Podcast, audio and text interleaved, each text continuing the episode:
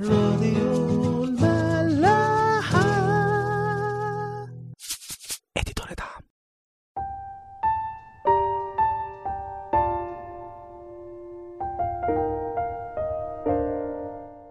أهلا بيكم في حلقة جديدة من عيش وملح.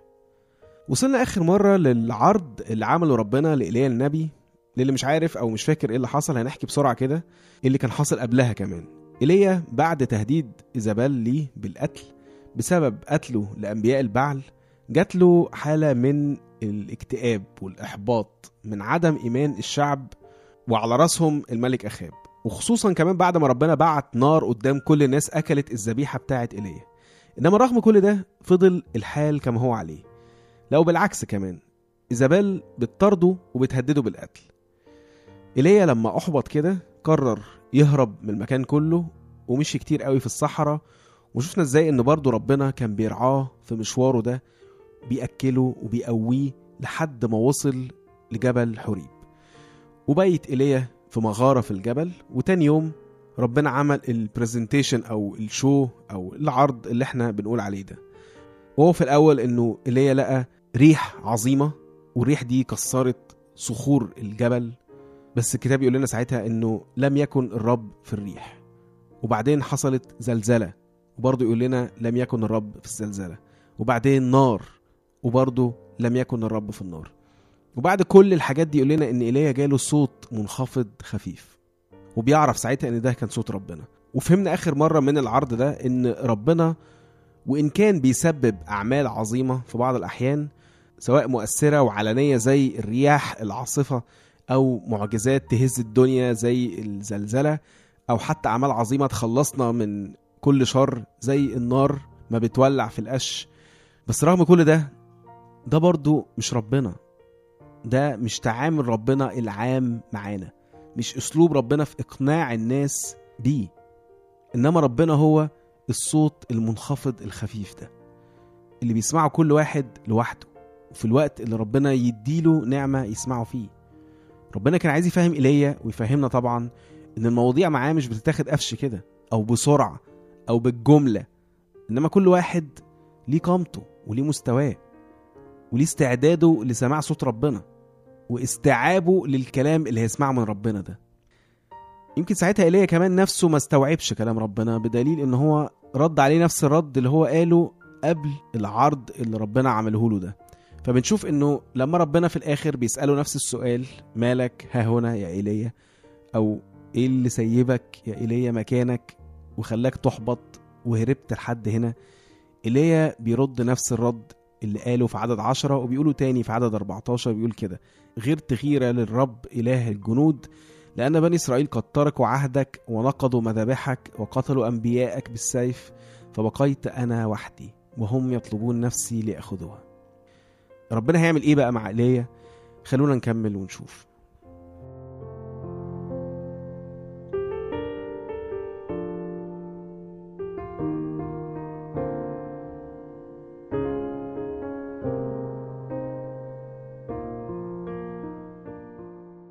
سفر ملوك أول إصحاح 19 من أول عدد 15 لعدد 18 فقال له الرب اذهب راجعا في طريقك إلى برية دمشق وادخل وامسح حزائيل ملكا على أرام وامسح ياهو ابن نمشي ملكا على إسرائيل وامسح أليشع ابن شفاط من آبل محولة نبيا عوضا عنك. فالذي ينجو من سيف حزائيل يقتله ياهو والذي ينجو من سيف ياهو يقتله أليشع. وقد أبقيت في إسرائيل سبعة ألاف كل الركب التي لم تكثو للبعل وكل فم لم يقبله. قبل ما نشوف توجيهات ربنا لإيليا بتفاصيلها هنبص على أول وأهم حاجة قالها له ربنا. هما أول كلمتين الحقيقة قالهم ربنا. اذهب راجعا. وكأن ربنا كان بيأكد له إنه يا إيليا أنا فاهم ضعفك واللي حصل معاك وإنه أهم حاجة قبل كل ده هو إنك ترجع ترجع لخدمتك أو للموقع بتاعك. وإحنا كنا اتكلمنا كذا مرة في عيش وملح عن قيمة الخدمة في حياتنا وإن الشيطان هيبقى كل همه دايما إنه يقطع الارتباط ده بأي طريقة ولأي حج. ولو نفتكر وقت سقطة داود إنها كانت ابتدت بتركه لموقعه أو لخدمته اللي هي كانت ساعتها محاربة الفلسطينيين. فداود ساب الجنود بتوعه يحاربوا وقعد هو في القصر بتاعه. وفي تهاونه ده اتخلق عنده فراغ روحي ونفسي طبعا قدر الشيطان يدخل له منه ويوقعه في مسلسل الخطايا اللي إحنا عارفينه ده. اللي هي برضه بالرغم من أسبابه المختلفة عن داود إنما النتيجة في الآخر كانت واحدة إنه ساب خدمته ومشي. فلازم نعرف يا جماعة إنه الخدمة مش اختيار مش اوبشن لا دي حاجة أساسية. لأن ده الارتباط اللي بيننا وبين ربنا. عايز أفكركم بآية كده دايما بنبص على نصها الأولاني بس بنهمل أو مش بناخد بالنا من الباقي. متى 11 عدد 28 يقول كده تعالوا إلي يا جميع المتعبين والثقيل الأحمال وأنا أريحكم. كلنا بنقف عند الحتة دي ونقول إزاي دي حاجة معزية إن إحنا نروح عند ربنا ونرمي عنده كل أحمالنا. بس ربنا كلامه ما بيقفش هنا بيكمل بقى بيقول كده احملوا نيري عليكم وتعلموا مني. يعني إحنا بنديله ثقل أو حمل وبنلاقيه هنا بيقول لنا إن أنا هديكوا نير تحملوه حاجة غريبة. ويكمل لأني وديع ومتواضع القلب فتجدوا راحة لنفوسكم لأن نيري هين وحملي خفيف. إيه بقى الموضوع ده؟ النير أو الحمل الخفيف ده هو الخدمة هو اللي لو رجعنا للعدد اللي قبليه هنلاقي بيقول لنا إنه فيه الراحة لنفوسنا. يعني راحتنا من أتعابنا وأثقالنا هي في الحمل اللي ربنا هيديه لنا يعني زي ما حد بيقول لك كده تعبك راحه أهو ربنا تعبه اللي هو خدمته ده هو الراحه بس مهم قوي بقى طالما فتحنا الموضوع ده إننا نفهم إن الخدمة ما هياش بس الخدمة اللي في الكنيسة أو الأشكال للخدمة اللي إحنا متعودين عليها. إنما ممكن تبقى إنك بترعى مريض في عيلتك أو من أصحابك. ممكن تبقى حاجة تانية خالص ممكن تبقى مربوط بعلاقة اجتماعية معينة أب أو أم أو زوج أو زوجة أو حد من ولادك ويكون الطرف التاني من العلاقة دي متعب شوية أو حتى توصل إنه بيقدرك في حياتك كلها أو يخليها فعلا صعبة. وتكون خدمتك إن ربنا يكون عايزك معاه عشان تستحمله وتساعده وتوصل له حب ربنا. وممكن الموضوع يكون حتى أبسط من كده وتكون مجرد أب أو أم لأولاد. وتكون دي خدمتك اللي ربنا دعيك ليها وبس. كل واحد بقى ودعوة ربنا ليه. ملحوظة بقى كده حلوة عشان محدش بس يستهون بالموقع اللي ربنا بيحطه فيه. هي عن العذراء مريم. العذراء من أعظم الشخصيات في الكتاب المقدس كله واللي ربنا اختارها عشان يجي منها. بس يا ترى حد سأل نفسه مثلا هي كانت إيه خدمتها؟ عمرنا سمعنا عن إنها وعظت أو ما تسألناش مثلا ليه ما كتبتش إنجيل مع إنها كانت يعني بالادعى هي اللي تكتب وهي اللي تتكلم عن المسيح. إنما اللي بنشوفه إن كل خدمة العذراء في حياتها كلها كانت إنها تربي ابنها وبس. كل واحد فينا ليه خدمة ربنا دعيه ليها. لازم تعرفها من ربنا. ولما تعرفها اوعى تسيبها لأي سبب. راديو ملاحة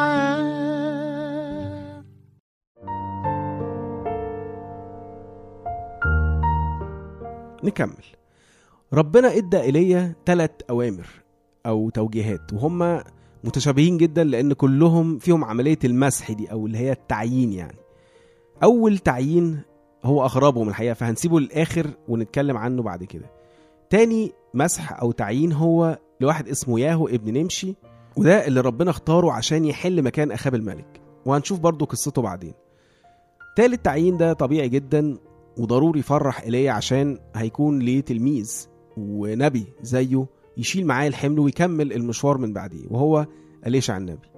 وهنشوف قصته بعدين برضه نرجع بقى لأول واحد اللي هو اسمه حزائيل واللي هيمسحه إيليا عشان يكون ملك على أرام. السؤال اللي بيطرح نفسه طبعا هو إيه علاقة ربنا بأرام؟ أو يعني بمعنى أصح إيه علاقة أرام بربنا؟ يعني دول ناس ما كانوش يهود كمان كانوا في أوقات كتيرة أعداء لمملكة إسرائيل. وحزائيل ده بقى بالذات هيبهدل شعب مملكة إسرائيل بعد كده. يعني من الآخر كده ربنا هيخلي إيليا يمسح حزائيل ملك على أرام عشان بعد كده هيأدب بيه شعب مملكة إسرائيل. دي هتكون شغلته.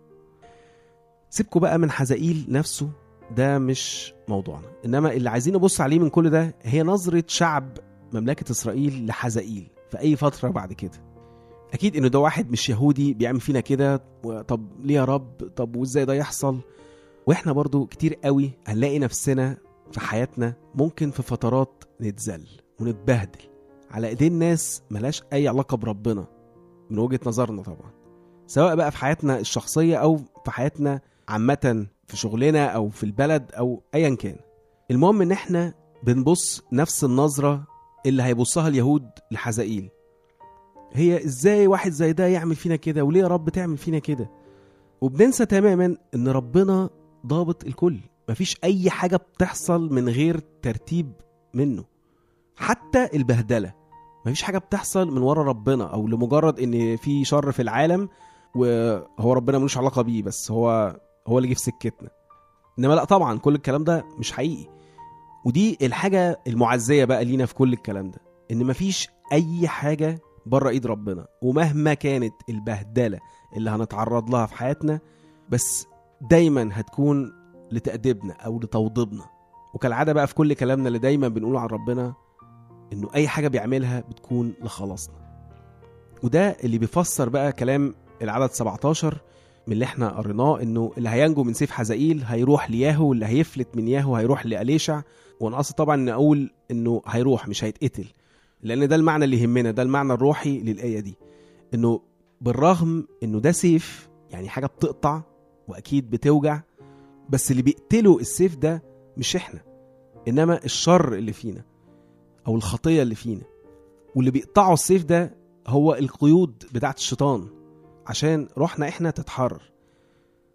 عارف طبعا إنه الكلام أسهل من الواقع بس أكيد لما بنفهم الكلام إحساسنا بالواقع ده بيتغير. أكيد لو شايف واحد جاي عليك بمشرط وفاكره مجرم جاي يقتلك غير خالص لما تعرف إنه ده الدكتور بتاعك. واللي جاي يعمل لك عملية هيشيل منك الورم اللي تعبك بقاله سنين. فساعتها بقى حتى لو حصل واتوجعت على الأقل هتكون عارف إن الوجع ده هيكون لمصلحتك ولراحتك ولخلاصك إن الوجع ده مش على الفاضي. عشان كده ما تهتمش قوي السيف أو المشرط ده هيجيلك منين أو شكله إيه. أهم حاجة هو في إيد مين.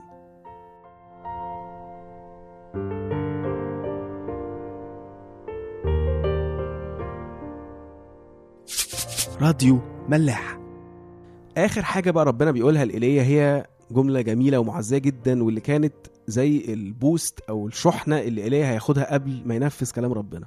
وهي إنه بالرغم من السواد اللي أنت شايفه ده يا إيليا واللي أحبطك بالشكل ده إنما في 7000 واحد ما سجدوش للبعل. فما تحبطش من النتيجة اللي أنت شايفها بعينيك. لأنه اللي أنت شايفه ده مش هو الحقيقة. ويمكن إيليا بعد كده عمره ما شاف ال 7000 دول ولا حتى 70 منهم على بعض. وبنكتشف بعد كده إنه الحقيقة مش ده المهم ولا الايليا ولا لأي حد فينا.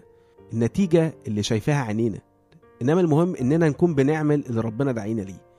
وحاسين بحضوره ده كل يوم. وافتكر إن حتى لو النتيجه بتاعتك لخدمتك هتكون شخص واحد وحتى لو الشخص الوحيد ده هو أنت يبقى برضه خليك مكمل. في لوقا 15 7 المسيح بيقول كده هكذا يكون فرح في السماء بخاطئ واحد يتوب أكثر من 99 بارا لا يحتاجون إلى توبة. طبعا إحنا بنبص على الآية دي بمنظور تاني ساعات بس خلينا نبص على النص الأولاني إن هو بيكون فرح في السماء بخاطئ واحد يتوب. يعني واحد بس يكون مع ربنا السماء كلها بتفرح بيه. اعرف إنك في إيدك تفرح السماء كلها بالواحد اللي هتجيبه ده حتى لو كان الواحد ده هو أنت وبس. نشوفكم الحلقة الجاية. راديو ملاح.